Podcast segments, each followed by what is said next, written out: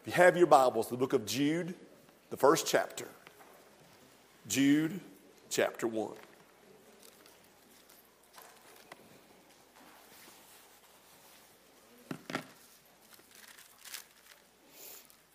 I want to look at verse number 20.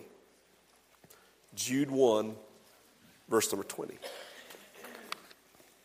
Would you stand back to your feet as we honor God's the reading of God's word? Jude 1:20. But ye beloved, building up yourselves on your most holy faith, praying in the Holy Ghost, keep yourselves in the love of God, looking for the mercy of our Lord Jesus Christ unto eternal life. We're going to build off verse 20, building blocks of faith. The Bible says, building up yourselves on your most holy faith. Help us to preach, Father. In Jesus' name I ask. Amen. Thank you for standing. You may be seated. In any building, there is a foundation, and then there are blocks that are laid round about. This building is comprised of thousands of blocks and or bricks. At some point in time, the first the foundation was laid, the first block, the first brick, the second, third, so on and so forth. The, the foundation of our spiritual building is the Lord Jesus Christ. For other foundation can no man lay than that which is laid. The Lord Jesus Christ is that foundation. Salvation is our foundation. May I say that salvation is the assurance of your faith. Then you lay blocks upon that foundation, the first of which should be baptism. That is advertising your faith. There was a little boy that got saved in the Sunday school class, and the teacher said, Run upstairs and tell the preacher that you got saved and now you need to be baptized. The little boy was excited. He ran up the steps and he said, Preacher, preacher, I've been saved and now I need to be advertised. It is saying, hey, Jesus has changed my life, and I'm identifying myself with Jesus Christ. Then you lay the block of affiliation with the church through membership. That is the attendance of your faith. And today we're looking at a building block called Scripture, the Word of God. That is the authority of your faith. Faith cometh by hearing, hearing by the Word of God. You must take time to read and study God's precious word. If you have your Bible still, turn with me to the book of 1 Peter, chapter number 2. I want to read verse number 2. 1 Peter, chapter 2, and verse number 2. The scripture says, As newborn babes, desire the sincere milk of the word that you may grow thereby. When you've first been born again, you need the sincere milk of the Word of God. When babies are born, they need milk from the mother. Amen. And when we've been born again, we need milk from the Word of God. It's able to feed us. May I say the Bible, your Bible is not the book of the month. It's the book of the ages. It is a collection of 66 books written by more than 40 authors over a period of 1600 years. Your Bible has history, prophecy, poetry, its biography, philosophy, and science, all with one theme. Jesus gave his life for sinners, was buried, and raised again that we might be saved. The oldest parts of this Bible are over 3,000 years old. The most up to the, listen now, the recent, most recent parts are around 2,000 years old. Preacher Darren, this book is old. This book is archaic.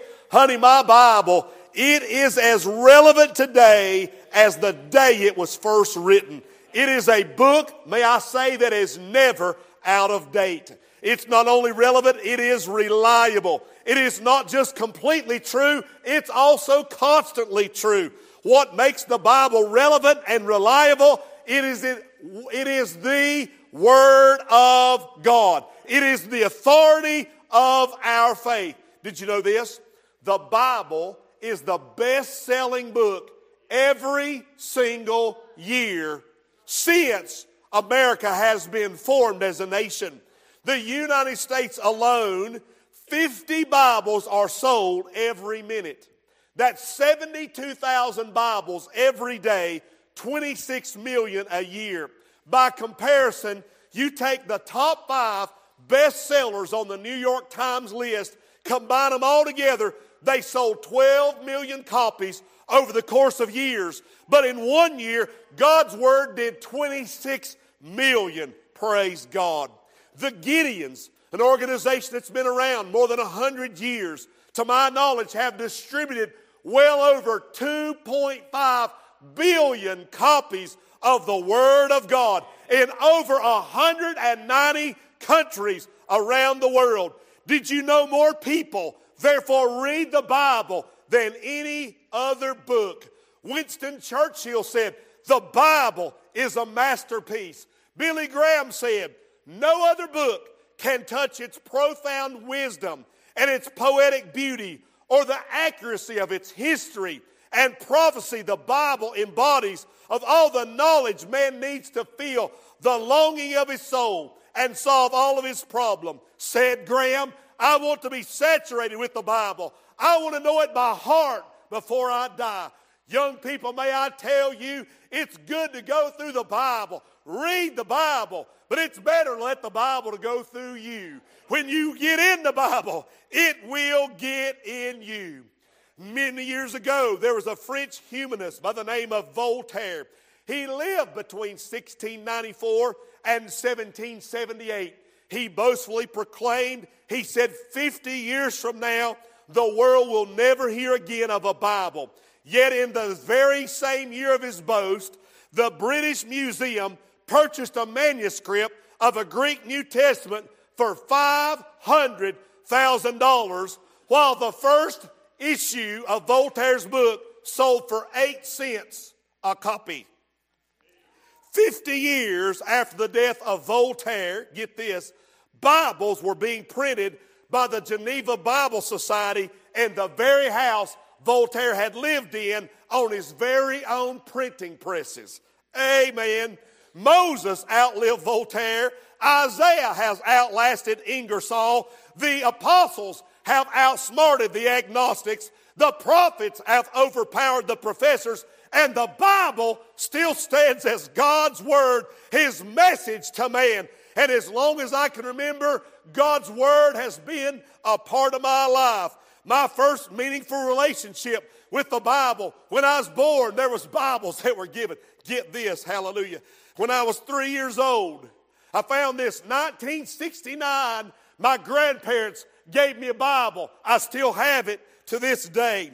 When I was in the sixth grade or maybe the fifth grade, the Gideons, Brother Rick, came by my school at Fletcher and they gave me a Bible. I was so glad, who I get tore up, to have a copy of the Word of God. I was talking to a young man this morning, said he was 12 years old. I said, I was 12 when I got saved. This is the Bible that I was carrying the night I got saved. I underlined the scripture the preacher preached on that night, and I wrote in my Bible on July the 13th, 1978, the Lord Jesus Christ save me. Hallelujah to God. Amen. This is the Bible that they gave me the day that I graduated, and they had a Bible graduation given out for graduation at our church at Hoopers Creek Baptist Church. This is the Bible, the New Testament that I was reading in when God was dealing with me about preaching. And for over a year, I read every single day. And not a day passed been reading, reading, reading, reading. God dealt with me and I got saved and I, I got called to preach, had surrendered my life to preach, and I've gone through this New Testament forwards and backwards. Amen uh, backwards like this, but forwards and backwards. I've gone through the Word of God. And this right here, when I surrendered to preach and they or licensed me to preach, they gave me a copy of God's Word 30 years ago. And I'm still preaching it 30 years later. Amen. I've not made one change to it, but it's made a change in me. Praise God for the Word of God today. Amen. I have a relationship with the Word of God the Bible. Amen. One day, listen to this. One day, a young man was trying to find God's will for his life. And so he thought, well, I'll just open the scripture and, and put my finger on it, and that'll be my life's verse. And he found the verse when he opened it, put his finger on it. Judas hung himself. Uh oh. He said, I don't like that verse. I, am going to get me another verse. Put his finger on it says, this do thou likewise. He said, Oh, I don't like that verse. Get me another verse. He found another one that says, What thou doest, doest it quickly. Amen. If you take the Bible out of context, you could prove anything, amen. But if you read the Word of God, I feel it working in me. You read it in context, honey, and you take it as God has written it, and let God be your guide, and the Holy Ghost being your instructor. It'll fill your life, it'll satisfy your soul, and it'll help you on down the road, amen. My Bible says in Isaiah 55, in verse number 11, so shall the word be that goeth forth out of my mouth. It will not return unto me void, but it shall accomplish that which I please. It shall prosper in the thing thereunto where I sent it. I said all that to say this. This Bible is an essential building block of faith for you to have a proper relationship with Jesus Christ. You must desire the sincere milk of the Word. What Peter is saying, he said, that the Bible needs to be a vital part of your building up of your faith. And if you're going to walk with God, if you're going to have a relationship with Him, your Bible will be your key. I want to say three things and I'll be done. I want to turn now to the book of Colossians, chapter 3. The book of Colossians, chapter 3. And yes, we will be doing some turning. Colossians, chapter 3. I want to look at verse number 15. The Christian is to live his life under the authority of the Bible. The Bible tells us how to live as Christians. The Bible tells us what God commands. The Bible tells us what God condemns. The Bible tells us what pleases God. The Bible tells us what displeases God. The Bible says what my life needs to be built around. In verse number 15, Colossians 3, let the peace of God rule in your hearts, to the which also you are called in one body, and be ye thankful. Let the word of Christ dwell in you richly, in all wisdom, teaching and admonishing one another in psalms and hymns and spiritual songs, singing with grace in your hearts to the Lord. I want to say two things. I want to say two things. The heading is this your life must be directed by the Bible. Number one, your life must be directed by the Bible. Two things about it. First of all, your Bible, it will govern our life. The word in verse number 15 that I want to point out here, let the peace of God rule. There's my word. A Greek word, brabeuo. To rule, it means to act as an umpire. It is to decide what is right and what is wrong. In our day and time, we think of an umpire as calling a strike or a ball in a baseball game, or calling somebody out, or calling somebody safe. And the Word of God in our hand, amen, and the peace of, our, uh, peace of God in our heart is acting like an umpire in our life. When we do something wrong, it says, You're out. And when we do that which is right, it says you're safe. The Bible is to rule, it is to direct our lives. It tells you when you're right, it tells you when you're wrong, and you must submit your life to the authority of the Word of God. Here's our problem today we like to argue with umpires. That's a bad call. You can't see, you're blind and you want to rant and rave and hold your breath and kick up dust and get mad at what the umpire says and does. But with the Bible as our umpire, you cannot argue with the authority of the Word of God. It is absolute authority. Woo! Verse 16. Let the word of God, a word of Christ dwell, that's my word, dwell in you richly. The word dwell, enokio, it means to live, to be at home with. The Word of God needs to be at home in your heart and in your life. Now, you imagine that a guest comes to your house. Do you let a guest have access to everything and everywhere in your life? It's not really proper to let a guest be rummaging through your closets, through your drawers, through your private records. A guest does not dwell at your home. They're merely visiting you. But for you to dwell, hey man, it means that it's at home there. It's in every closet. It's in every record. It has the authority of everything. Nothing is off limits to the Word of God in your life. It is to have control and access to every single part of your life. It is to govern. Secondly, it is to guard. Let's go to Psalm 119. Psalm 119. The Word of God is to guard your life. Psalm 119, verse number 11. What a verse. Thy word have I hid in mine heart that I might not, that I might not sin against thee.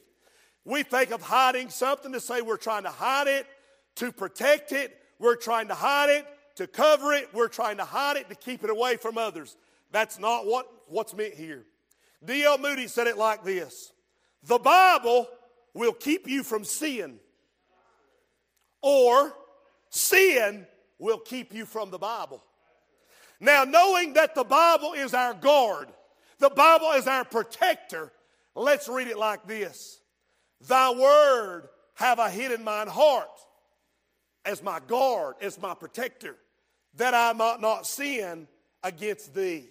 Not only should the Bible direct your life, but listen now, not only should it direct your life and guard your life and guide your life, but it's going to keep you from sin.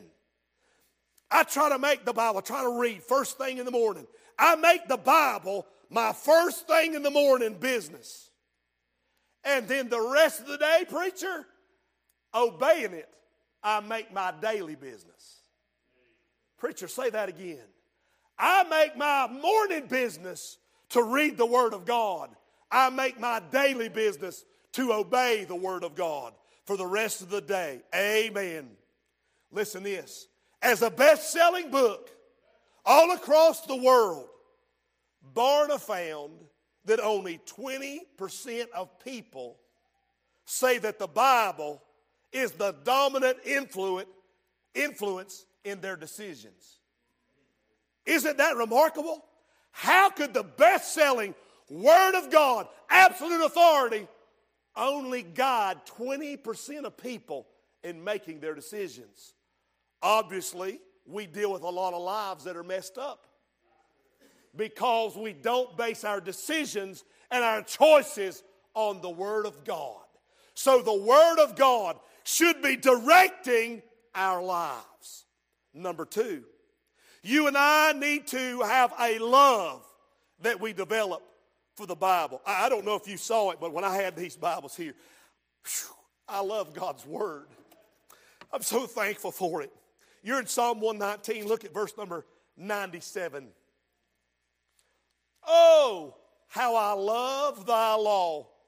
It is my meditation all the day. You see that? The psalmist says, I love the word of God. Verse 127 while you're close. Therefore, I love thy commandments above gold, yea, above fine gold. Not only should the Bible direct our lives and our decisions and our choices, we should have a love being developed for the Word of God. We should spend time in it every day. David has said, I love the Word of God. He's two things. He's making it a daily part of his life. Listen to this. Barna, the study, found out that 62% of people in America, though it's a best selling book, 62% don't read it at all. 33% read the scriptures once a week at church. 22% never read the Bible outside of church, they said, of that 33%. Woo! How tragic that the Bible does not have a daily impact in our lives. I want to read you a verse of Scripture. It's the only time I find the word success in the Bible. All these preachers and teachers and TV evangelists are talking about success and your best life now. Honey, my best life ain't now. my best life still to come. Amen. But I want to read what God said to Joshua in Joshua 1 8. If you want to turn there, it's fine. In Joshua 1 8, I want to read to you what God said to Joshua about success. In verse 8, Joshua 1, this book of the law, it's God's word, this book of the law shall not depart out of thy mouth, but thou shalt meditate therein day and night, that thou mayest observe to do according to all that is written therein. For then, for then, for then shalt thou make thy way prosperous, and thou shalt have a good success. The spiritual success of Joshua depended on the time he spent in God's Word. You need to learn to love God's Word. How many of you like hamburgers? How many of you like hot dogs? How many of y'all just like food? What food is your physical life, your Bible, the Word of God, should be to your spiritual life. J.A. Carlson wrote a book called The Body. Listen closely. He said birds can go, can go up to nine days without food. Did you know dogs can go up to 20 days without food? Turtles can go 500 days without food. Snakes can go 800 days without food. Fish can go up to a thousand days without food. Some insects can go 12,000 days without food. Did you know a man can go up to 12 days without food? Evidently, some Christians think they're a bird or a dog or a turtle. You, as a Christian, must learn to feed your soul daily. George Mueller, the great man of God, said, I look upon it as a lost day when I have not had good time in the Word of God. For more than 50 years, I've never known one day when I had not more business than I could get through. For four years, annually, I go through 30,000 letters that pass through my hands. As a pastor of a church with 1,200 believers, great has been by care. I have charge of five immense orphanages. At my publishing depot, I print millions of tracts and books. But I have always, no matter how busy, made it a rule that I never begin my day till I've had a good season with God and His Word. That's a good success. Not only uh, should you, let's see where I lost my note. Not only should you have it, the Bible being a daily part of your life, it should be a, listen this, a daily pleasure in your life. Reading and studying the Bible should be more than duty, it should be a delight. I can sit in my study and I can literally lose or just hours disappear when I'm in the Word of God. Go in in the morning. My son can tell you, my daughter can tell you, my wife can tell you. Go in the morning. Get in there in first light. And they may not see me till they come into my study till it's dark.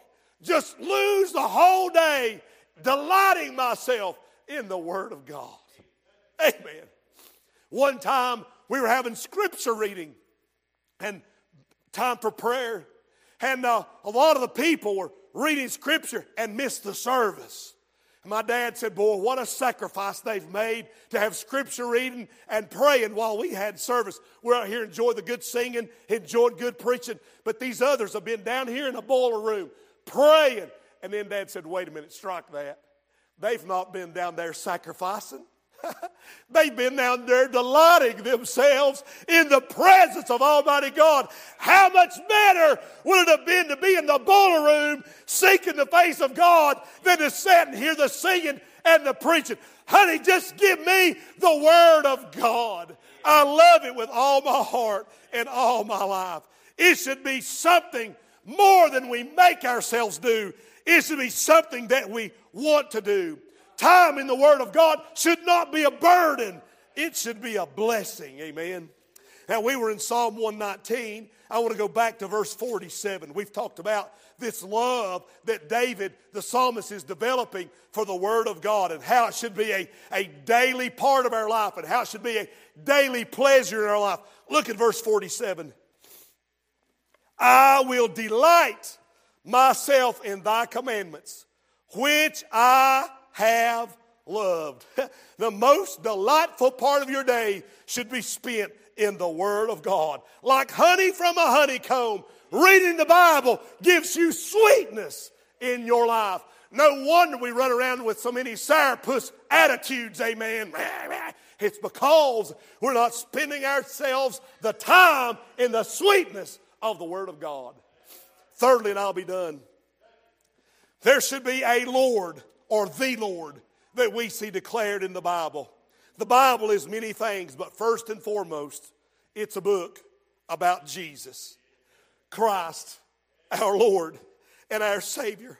The Bible is important to the believer because it's a book that brings me into relationship with my Lord.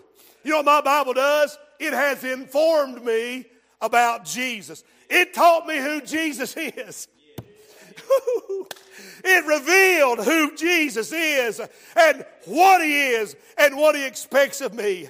Take Jesus out of the Bible, you've just taken truth out of history, matter out of physics, numbers out of math. The Bible is the greatest book that's ever been printed, and its theme is about the greatest being that's ever walked upon the earth. The Bible not only informs me of Jesus, but my Bible introduced me to Jesus. It brought me into a right relationship with the Lord Jesus Christ. It, listen, the Bible's purpose is not to make a scholar out of me. It's to make me get saved. Amen. It's to bring me in a relationship with the Lord Jesus Christ. As I learn, as I learn more of Him, I love more of Him. I want to get closer to Him.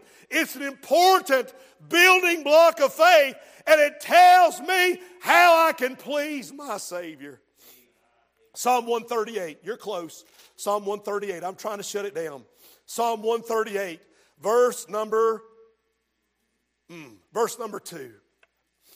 22, sorry.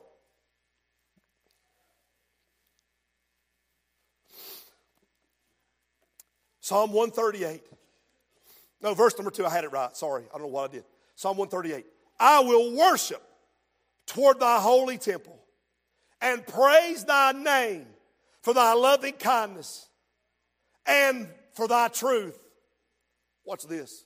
For thou hast magnified thy word above all thy name.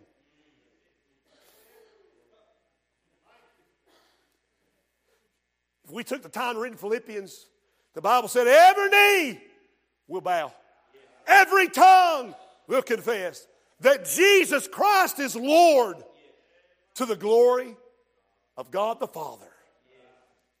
At his name, every knee will bow. At his name, every tongue will confess. And right in the word of God, he said, You've magnified your word even above your name. Do you know when it's judgment day for those that are lost. You know what's going to be judging them? The book of John, chapter 12, verse 48 says, This word that I have spoken will judge us in the last day. Just as much as we bowed his name, his word, we're going to stand and say, Ooh, that's that book that I love. That's that book that taught me about Jesus. That's that book that brought me in a right relationship with my Lord. Hallelujah the Roman Emperor Diocletian. He banned the Bible, and I think it was about 300 AD. He even took all the Bibles that he could find in his kingdom and he burned them. And over their ashes, he erected a monument.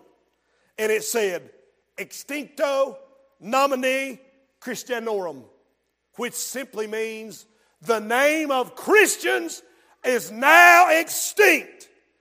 He thought he's done away with Christianity because he burnt all the Bibles.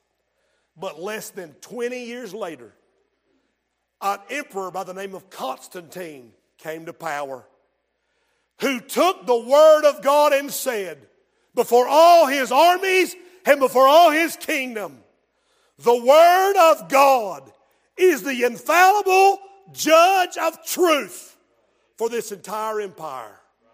Oh, that we would have a leader to stand up and say, the word of God is the absolute authority. There's been many people that said, Hey, I've attended a funeral for the Bible.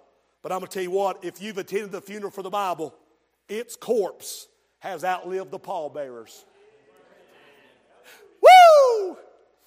Did you know that the parsonage right here at Bethel, the dehumidifier caught, got too hot and caught on fire?